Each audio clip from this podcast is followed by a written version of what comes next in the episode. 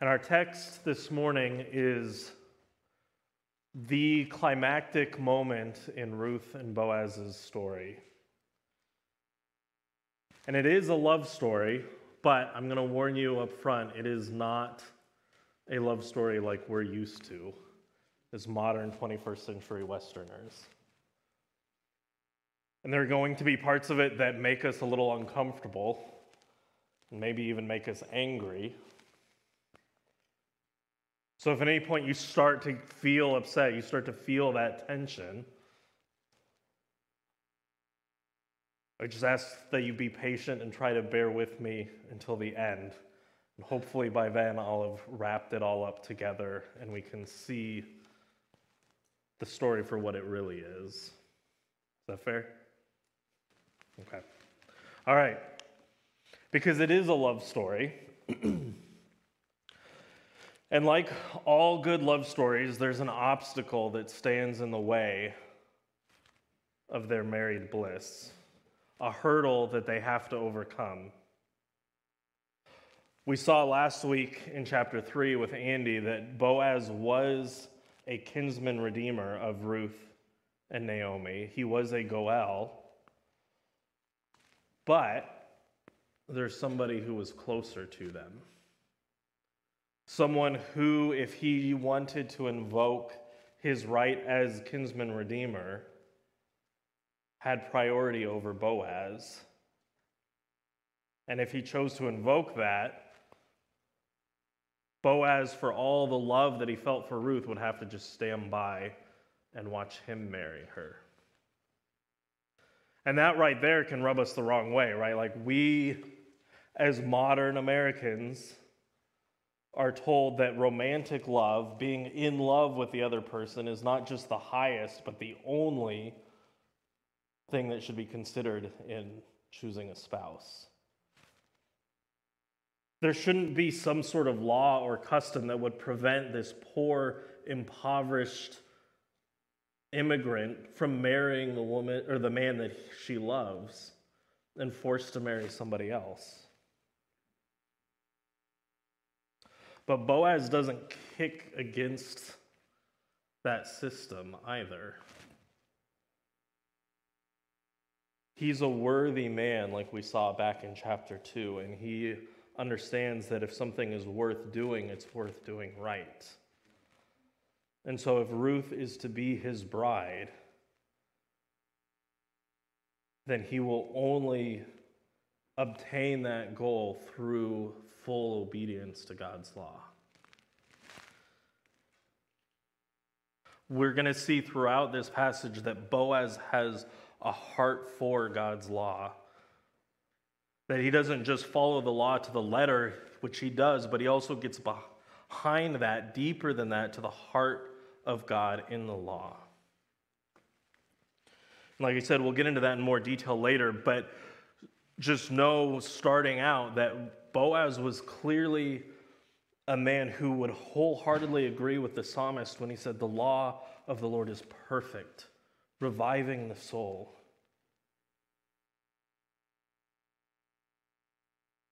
The rules of the Lord are true and righteous altogether, sweeter than honey and drippings of the honeycomb.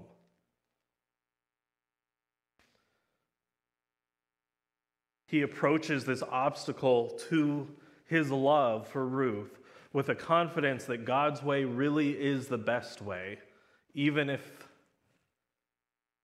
it seems to be putting their happiness at risk. So that morning that we saw back in chapter 3, Naomi told Ruth he's not going to delay, he's going to settle this matter today.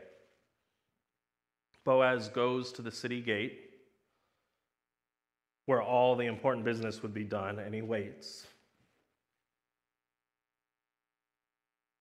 And finally, he sees the man coming, the obstacle in his way. And you have to wonder if it, at that moment, like he knows what he's going to do, but he sees the man. You have to wonder if like his heart starts beating a little faster, if his voice caught a little in his throat when he said, Friend, come, come and sit down here. And he sits down, and Boaz calls 10 of the elders of the city to sit with them. And so the other man might not have known exactly what was going on at this point, but he knew it was something important. Right? The city gates were like the courtroom of the day and 10 elders was a quorum for any official legal or financial goings on. Something's about to happen. And we'll see by the end of the chapter that a crowd seems to have formed also, which isn't really surprising in a small ancient agrarian village. Like, uh, we might not know what's going on yet, but this is going to be the most interesting thing happening today.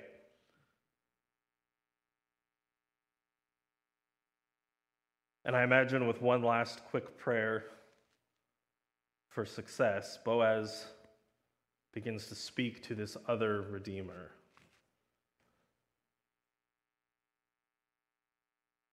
And he doesn't say anything about Ruth. Now, again, ancient Israelite culture is very different than ours. It's not that surprising that he wouldn't immediately launch on a long, eloquent speech declaring the great love that he has for Ruth and why this other man, if he has any decency in him, would step aside and let their love flourish and blossom. But he doesn't even mention Ruth at all. Instead, he starts talking about the land. He tells him Naomi's returned She's come back from Moab without her husband Elimelech and without her sons, Mahlon and Chilion. says her land can be redeemed. Verses 3 and 4 He said to the Redeemer, Naomi, who has come back from the country of Moab, is selling the parcel of land that belonged to our relative Elimelech. So I thought I would tell you of it and say, Buy it in the presence of those sitting here and in the presence of the elders of my people. If you will redeem it, redeem it. But if you will not, tell me that I may know, for there is no one besides you to redeem it, and I come after you. And I love the casualness of verse 4, right? This is a very different love story than a modern one, but I feel like that line could fit into any rom com. I, you know, I just figured like I'd tell you about it and, you know, buy it if you want, or, I mean, if you don't want to buy it, I, I guess I could buy it.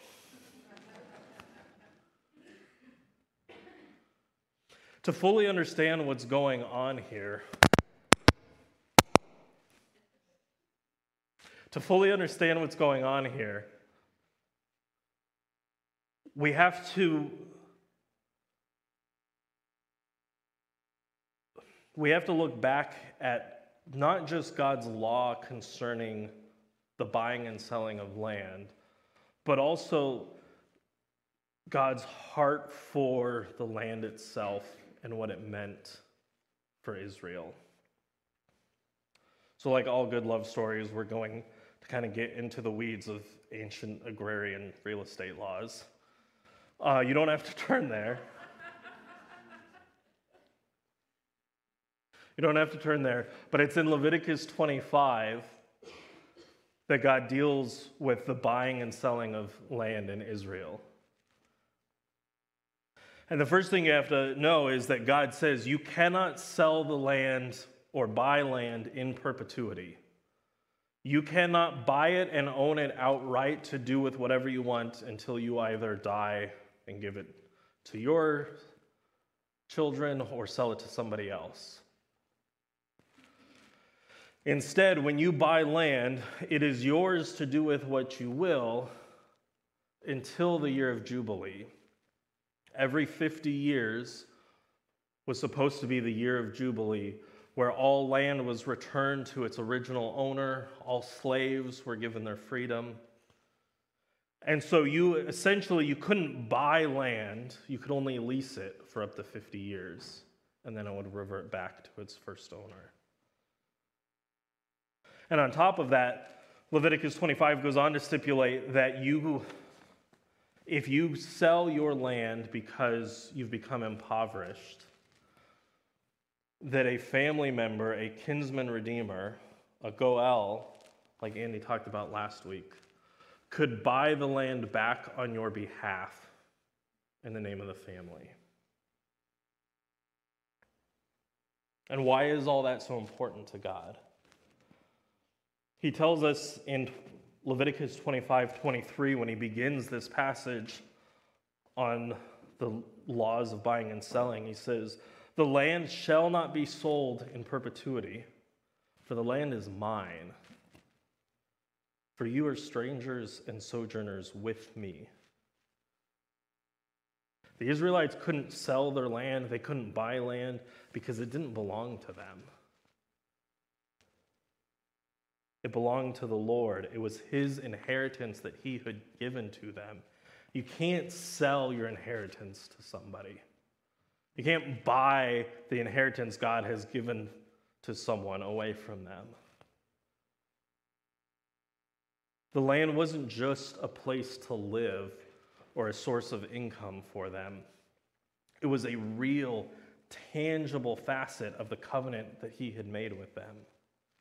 He had promised to Abraham that he was going to make a great nation out of him, a nation from whom all the nations of the world would be blessed.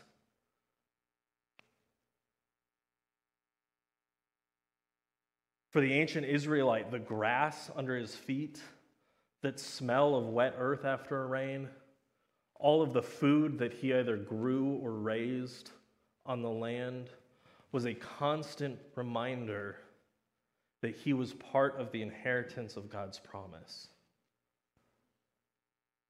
To be cut off from his land was, to, was tantamount to being cut off from God's covenant itself.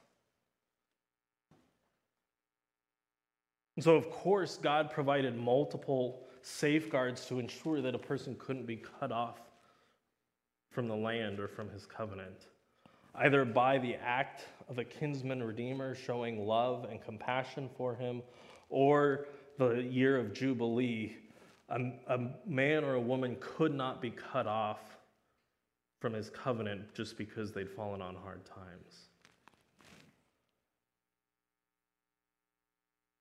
It's easy for us to see God's law as something harsh and difficult, something that's just waiting for us to screw up so it can point out our failings.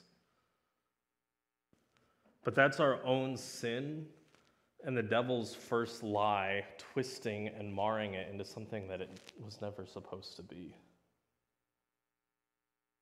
As we can see here in Leviticus 25, even, even something as mundane as real estate laws the heart behind it was to show the beauty of God's grace and his compassion and his desire to see his people remain with him.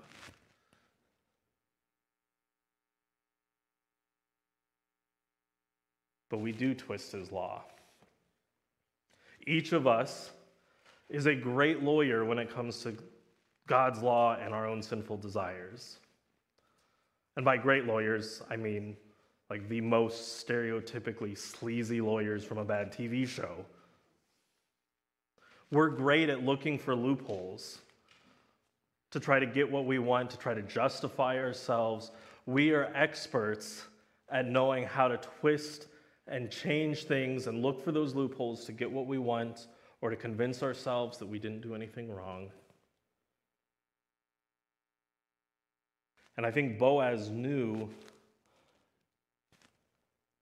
that this man was the type that was going to pounce on the loophole that was present here. Because there is a loophole. As the kinsman redeemer, he could buy the land from Naomi.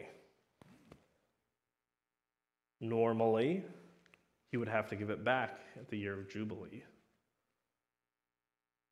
But Elimelech's dead. Mahlon and Chilion are dead. Naomi is an aging widow. She's not going to be around forever. She's too old to have kids. She said that herself back in chapter 1. I can buy the land and I won't have to give it back. You're not supposed to be able to buy land in perpetuity, but I can, in fact, grow my own wealth, my own status, and it will continue on past the appointed time to give it back. I can forever increase my family's standing in the land.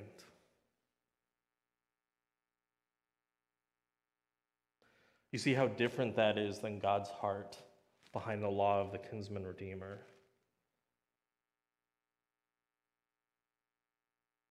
It was supposed to be a tangible picture of God's Hesed love, his faithfulness, his generosity to his people. It was meant to preserve the spiritual and the financial well being of the needy. And instead, he sees an opportunity to enrich himself. And so he readily agrees there at the end of verse 4 Yeah, I'll redeem it.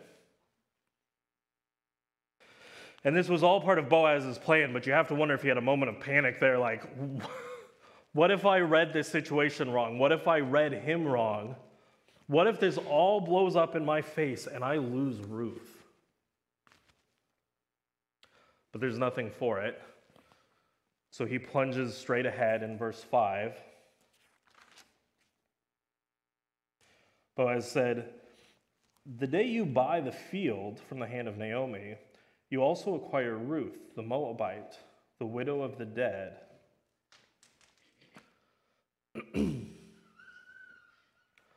Boaz counters the man's loophole with a loophole of his own, but he shows himself to be the better man because his loophole gets back to God's heart behind the law. The land doesn't just come with a responsibility to care for Naomi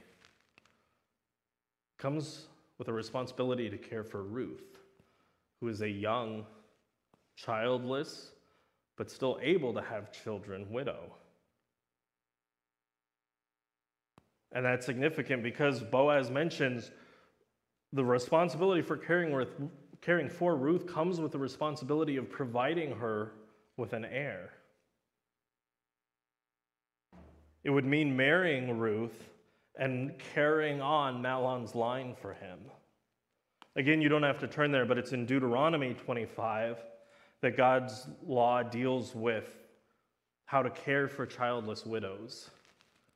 And there he says if a man dies and he has no sons to carry on that line, that his brother is supposed to come and marry her, and that their first son doesn't belong to the widow and her new husband. Legally speaking, that first son is the heir of the woman and her first husband who died without an heir. And that isn't some patriarchal, I'm a man and my line has to last forever. Again, it's God's gracious compassion to not let people be cut off from the hope of his promises. God had promised Abraham that he was going to make a great nation from him, and that through that nation, all the nations of the world would be blessed. But if you were to die before the nation came, what were you really a part of it?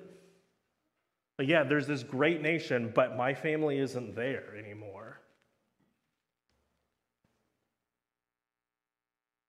And it goes even deeper than that, because before God made his covenant with Abraham, he made a promise to Eve when he said, A seed is coming, your seed will crush the head of the serpent. From the very beginning of God's relationship with a broken, fallen, sinful people that he was going to redeem, stood the promise that your salvation and your hope is coming, and it's coming through your line. And we know that hope existed from the beginning because I think you can see it even as Eve names her first son Cain, and she says, I have born a son with the help of the Lord. My help has come. I think it's safe to assume that there was at least some part of Eve that thought that maybe this first son is already that promised seed. And we can only imagine the devastation that she would have felt when it became very clear that Cain was not that promised hope. we can never, I think, discount the hope every ancient Israelite woman had that maybe her son would be that promised seed. That maybe the time had finally come. Because remember, this is pre the incarnation of Jesus. They don't know when the Messiah is coming, but they know he is coming. And maybe, just maybe, my son can bring the deliverance that we've longed for for so long.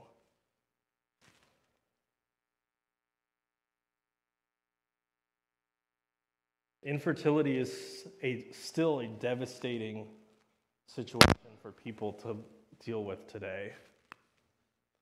But it's hard for us to imagine the loss of hope and the feelings of, of being cut off from participation in the hope of, of the Messiah for an ancient Israelite woman.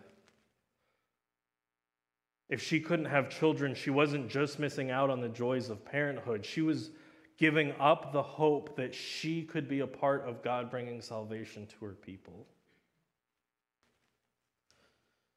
And so, this law, as uncomfortable as it is for us, was God's way of caring for the childless widow.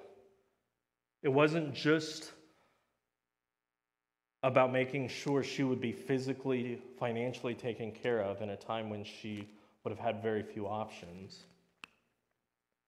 It was his provision to ensure that she didn't lose her hope in the covenant.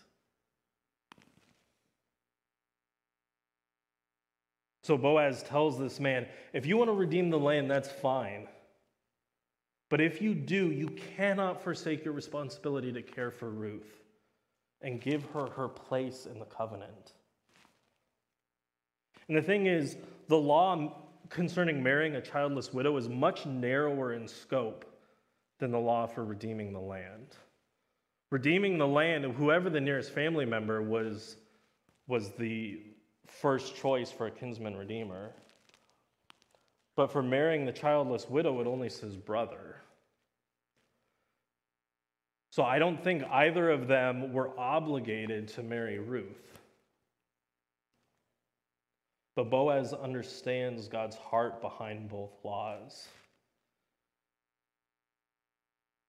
Boaz sets up his argument by saying, You have the first rights to redeem the land. But the purpose of the law is to care provide for one's family, to show the same kind of Hesed faithfulness to them that God has shown to us. To be a tangible picture of God's generosity. So, how could anyone redeem the land and leave Ruth out in the cold? God's purpose in instituting the kinsman redeemer wasn't so you could find loopholes to grow your own status. It was to be generous like He is generous, to be abundantly loving, to go above and beyond the way that He has. So redeem the land if you want, but Ruth's only hope of provision and belonging is tied to the land. So if you redeem the land, fine, but redeem Ruth too. This was way more than the man had bargained for. He thought he was going to be able to increase his holdings, but this, this is way too great a risk. I think it's safe to assume on how the passage reads that neither of them had any sons already from a previous marriage. So if they were to marry Ruth, their first son doesn't belong to Ruth and the Redeemer. Their first son belongs to Ruth and Mahlon. What if they only have one son? Then everything goes to him then my line is cut off. Now I'm no longer a participant in the covenant because my line is gone. I won't be a part of the nation anymore. That's far too great a price for this other man. So he says in verse 6 I cannot redeem it for myself. lest I impair my own inheritance. Take my right of redemption yourself, for I cannot redeem it. Boaz has to be overcome with relief at this point. Ruth, who is so dear to him, who he loves so much for her love and her faithfulness to Naomi and to God and to himself, is going to be his bride. It actually worked. And so the two men make it official in verses 7 and 8. This was the custom in former times in Israel concerning redeeming and exchanging. To confirm a transaction, the one drew off his sandal and gave it to the other. And this was the manner of attesting in Israel.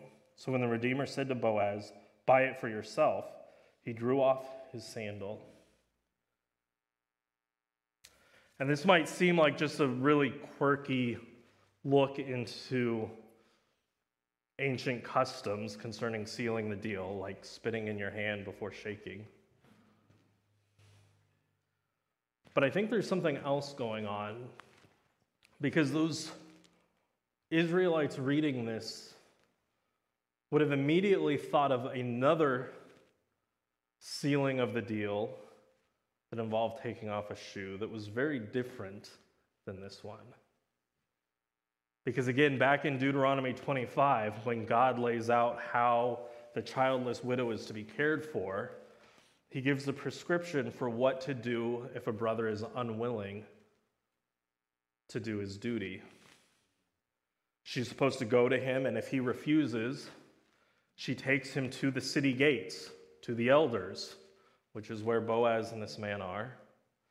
And the elders are supposed to try to convince him to do what is right, to do what God has commanded him to do. And if he still is unwilling, she is supposed to take his shoe off and spit in his face and say to him, So shall it be done to the man who does not build up his brother's house and the name of his house shall be called in Israel the house of him who had his sandal pulled off.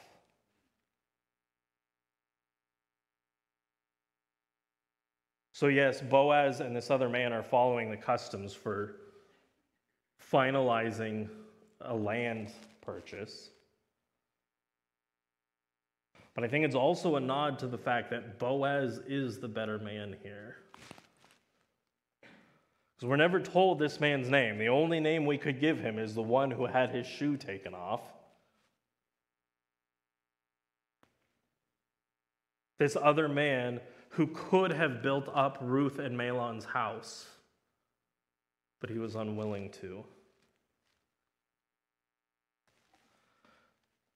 Now that it's official, Boaz turns to the elders and to the crowd that's gathered in verses 9 and 10 Boaz said to the elders and all the people, You are witnesses this day that I have bought from the hand of Naomi all that belonged to Elimelech, and all that belonged to Chilion and Mahlon, and also Ruth the Moabite, the widow of Mahlon, I have bought to be my wife, to perpetuate the name of the dead.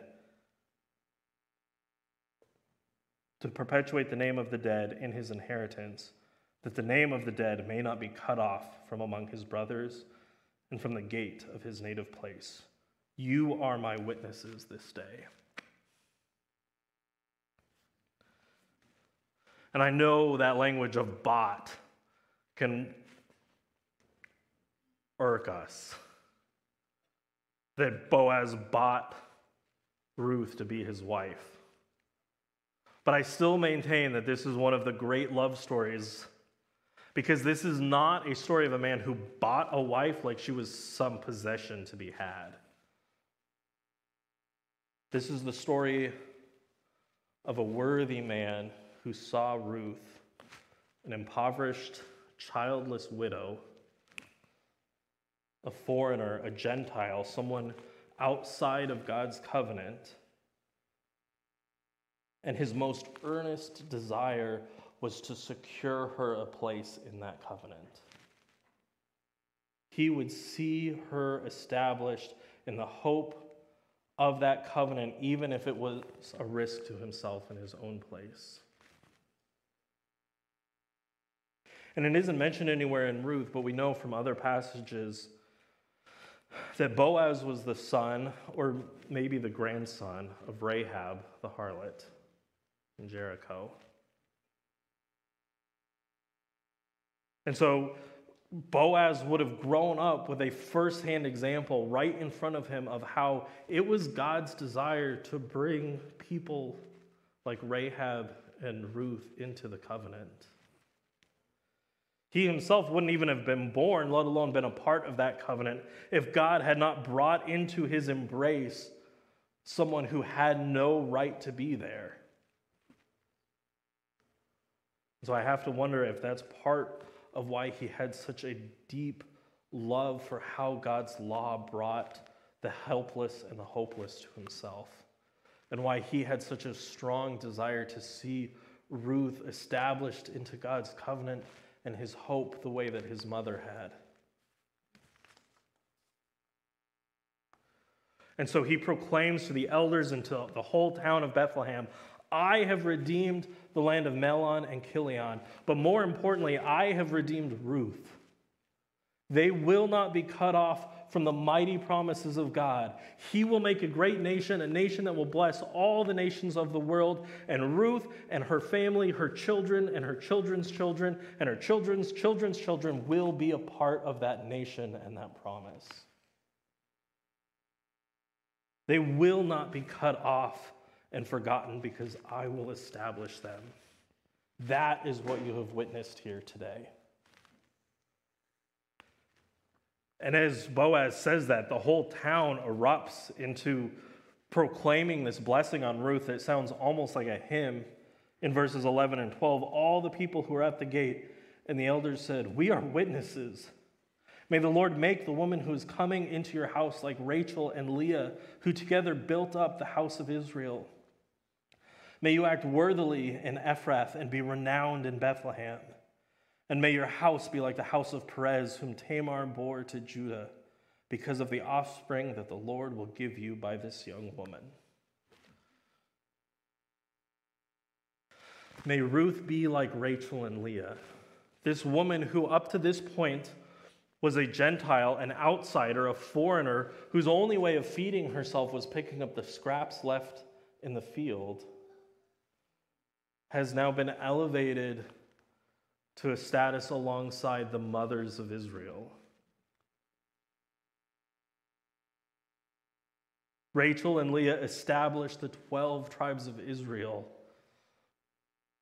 May you establish a line like that, Ruth. May you be renowned here in Bethlehem. When they speak of us and of this place, May you and your line stand out above the rest. May you be renowned here. When people talk of Bethlehem, let them talk of you and your line.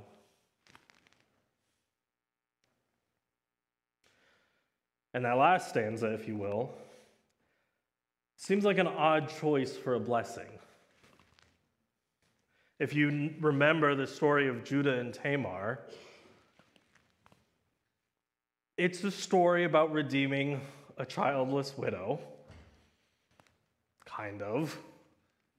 But it is a tawdry, scandalous affair. It is filled with sin and hypocrisy. It's not the sort of thing you want associated with your wedding.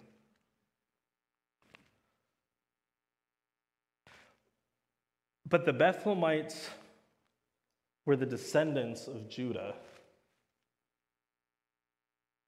And so they seem to have this understanding that God took that ugly sin and hypocrisy and he used that to build us up. We would not exist without that. God took something that broken and turned it into something wonderful. He, he, his promise was not broken because of their sin. He used it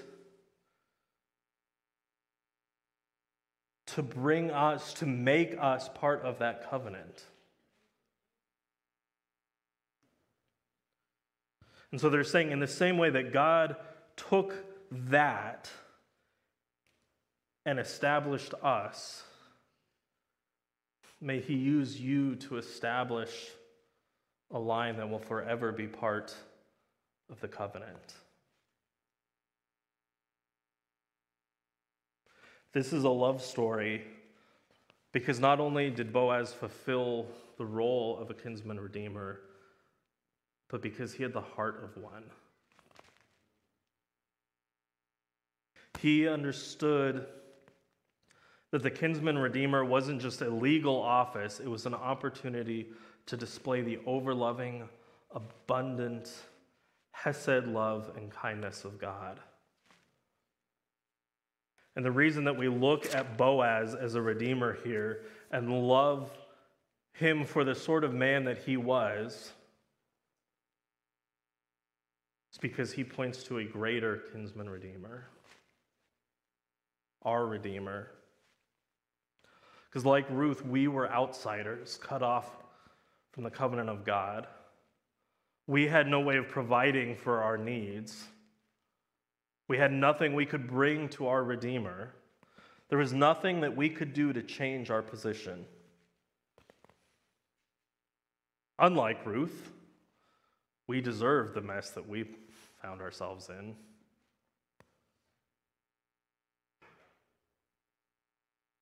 Unlike Ruth, there wasn't anything noble or worthy in us for our Redeemer to love. Boaz loved Ruth first for the kindness and the love that she had for Naomi, but we'd made ourselves enemies of our Redeemer.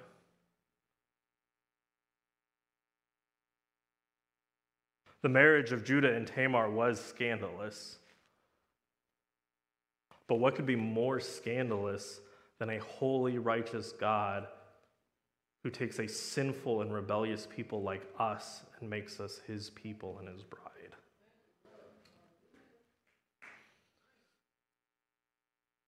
And Jesus, our Goel, our Redeemer, didn't wait for us to come from the far off land. He came to the far off land to bring us back to himself. Like Boaz, he's willing to redeem his people regardless of the cost to himself. He redeemed us with his own blood. And like Boaz, he was willing and eager to redeem us even if it meant his own place in the covenant changed. He was so eager to see our peace with the Father secured that he was willing for the Father to turn his face away from him. He has forever established and secured our place in God's covenant. He has shown us his abundant, generous, Hesed love and kindness in ways that we still can't fathom. And one day we will be with him face to face, living forever with our kinsman redeemer. And if you haven't known him as your redeemer yet, if you feel like you're still an outsider looking in, someone who doesn't have a place in the land, someone who hasn't known the kind of love that Christ loves us with, but desperately wants it, then know that this really is the kind of Redeemer that He is. This really is the kind of love that He has. And know that He has promised that whoever comes to Him, He will never cast out. So come to your kinsman Redeemer and find an abundance of his faithful love. Let's pray.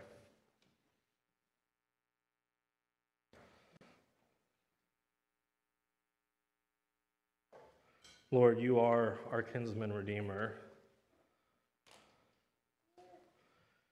And the wait that Israel had for your coming is over, even as we remember it during Advent.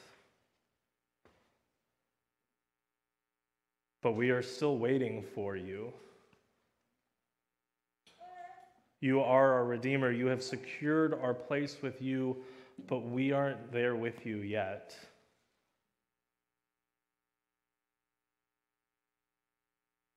And sometimes it feels like we're still in the far off land.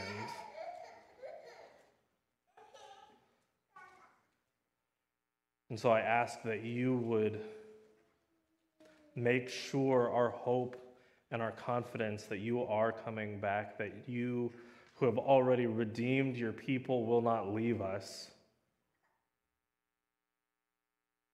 That one day we will join you at the marriage supper of the Lamb and be your bride. Come, Lord Jesus. Amen.